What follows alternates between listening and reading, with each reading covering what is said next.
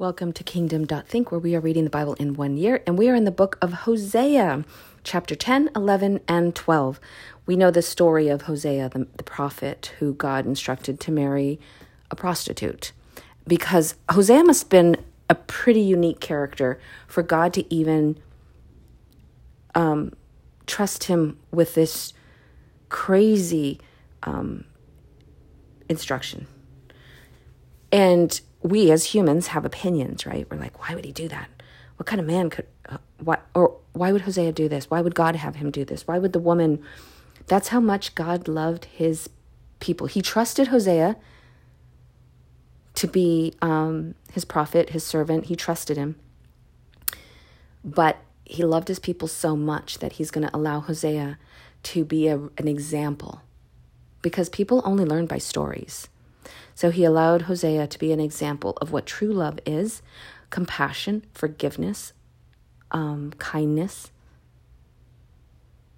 all of that. And so in the previous chapters, now, okay, so chapters one and three were about Hosea. The rest of the chapters are talking about God's talking about the Israelites and what they're like. And at this point, we're kind of like, okay, I get it. They're really bad. Well, chapter 10, yeah, let's go into a little bit more detail in chapter 10 about how, yeah, they're really bad. But then in 11, hang tight because God's love.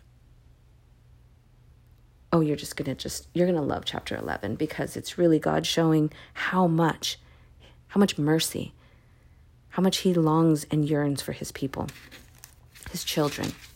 So, chapter 10 Israel was spreading vine. He brought forth fruit for himself. As his fruit increased, he built more altars. As his land prospered, he adorned his sacred stones. So, he's talking about like, this is exactly how they came to where they're at. Their heart is deceitful, and now they must bear their guilt. The Lord will demolish their altars and destroy their sacred stones. Then they will say, We have no king, because we did not revere the Lord. But even if we had a king, what could do what could he do for us? They make many promises, take false oaths, and make agreements. Therefore lawsuits spring up like poisonous weeds in a plowed field. The people who live in Samaria fear the calf idol of Beth Aven its people will mourn over it, so it will so will its idolatrous priests. Wow. You see the detail, and that's why it's worth reading. Yes, I have to summarize, but you've got to read it because you really do start to really connect with God. You want to know the heart of God? Read line by line all these prophets. You will know God intimately. You'll know his heart. Um, Okay, so we're going to move down. Um, let's see, verse 13. But you have planted wickedness, you have reaped evil, you have eaten the fruit of deception, because you have depended on your own strength and on your, on your many warriors. The roar of battle will rise against your people, so that all your fortresses will be devastated. The Shalman devastated Beth Arbel on the day of battle. When mothers are dashed to the ground with their children, so will it happen to you, Bethel, because you your wickedness is great. When that day dawns, the king of Israel will be completely destroyed. So you're like, okay, my goodness, ah, these are terrible people. But then we move on to chapter 11. When Israel um, when Israel was a child, I loved him and out of Egypt I called my son. But the more they were called, the more they went away from me. They sacrificed to Baals, and they burned incense to images. It was I who taught Ephraim to walk, taking them by the arms, but they did not realize it was I who healed them. I led them with the cords of human kindness, with ties of love. To them I was like the one who lifts a little child to the cheek, and I bent down to feed them. will they now not return to Egypt? Will they not return to Egypt? And will not Assyria rule over them because they refuse to repent? A sword with, will flash in their cities, it will devour their false prophets and put an end to their plans. My people are determined to turn from me. even though they call me God Most High. I will by no means exalt them. And now here's God's amazing mercy. Verse 8, chapter 11. How can I give you up, Ephraim? How can I hand you over, Israel? How can I treat you like Admah? How can I make you like Zeboim? My heart is changed within me. All my compassion is aroused. I will not carry out my fierce anger, nor will I devastate Ephraim again. For I am God and not a man, the Holy One among you. I will not come against their cities. They will follow the Lord. He will roar like a lion. That's God yearning for his people.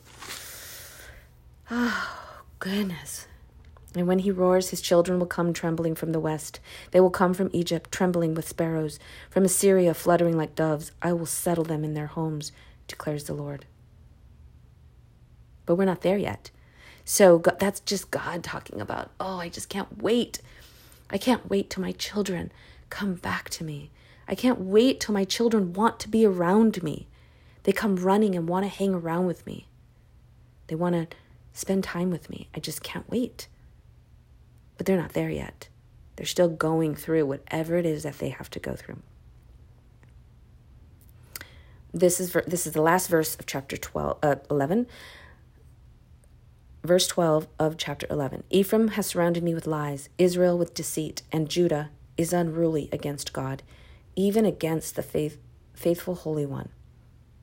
Ephraim feeds on the wind, he pursues the east wind all day, and multiplies lies and violence. He makes treaties with Assyria and sends olive oil to Egypt. Oh my gosh, the betrayal. The Lord has charged to bring against Judah. He will punish Jacob according to his ways and repay him according to his deeds. Okay, so now God's saying, I really can't wait till it all turns around, but for right now, they're going to be punished for their dishonest scales, the loves and loves to def- the merchants use dishonest scales and loves to defraud. Ephraim boasts, I am very rich. I have become wealthy. With all my wealth, they will not find me find in me any iniquities or sins. Verse 9 I have been the Lord your God ever since you came out of Egypt. I will make you live in tents again, as in the days of, of your appointed festivals. I spoke to the prophets, gave them many visions, and told parables through them. Is Gilead wicked? Its people are worthless. Do they sacrifice bulls to Gilgal? Their altars will be like piles of stones on a plowed field. Jacob fled to the country of Aram. Israel served to get a wife and to pay for her tender sheep. The Lord used a prophet to bring Israel up from Egypt. By a prophet, he cared for him. But Ephraim has aroused his bitter anger. The Lord will leave on, leave on him the guilt of his bloodshed and will pay him, repay him for his contempt. Whew. So the Lord knows that these people have to go through this and they're going to have to suffer the consequences. I've often wondered did the whole life and the story of the Israelites was that all created for all of mankind to see? Just like Hosea had to sacrifice and be an example so that the Israelites can understand. Is that the whole story of the Israelites in the Bible? Did God use an entire people to show us what blessings look like, what forgiveness looks like, what redemption looks like, what love looks like? So don't read the stories as if you're just reading history. Did God use the Israelites as an example for us, for you? Pretty powerful stuff. All right, my friends we did it again. We covered we covered 3 chapters. Chapter 10, 11, and 12 of the book of Hosea. Go back and read word for word. You just never know what your spirit is looking for in this particular moment. Okay, I hope you enjoyed that. I shall see you soon. Have a great day.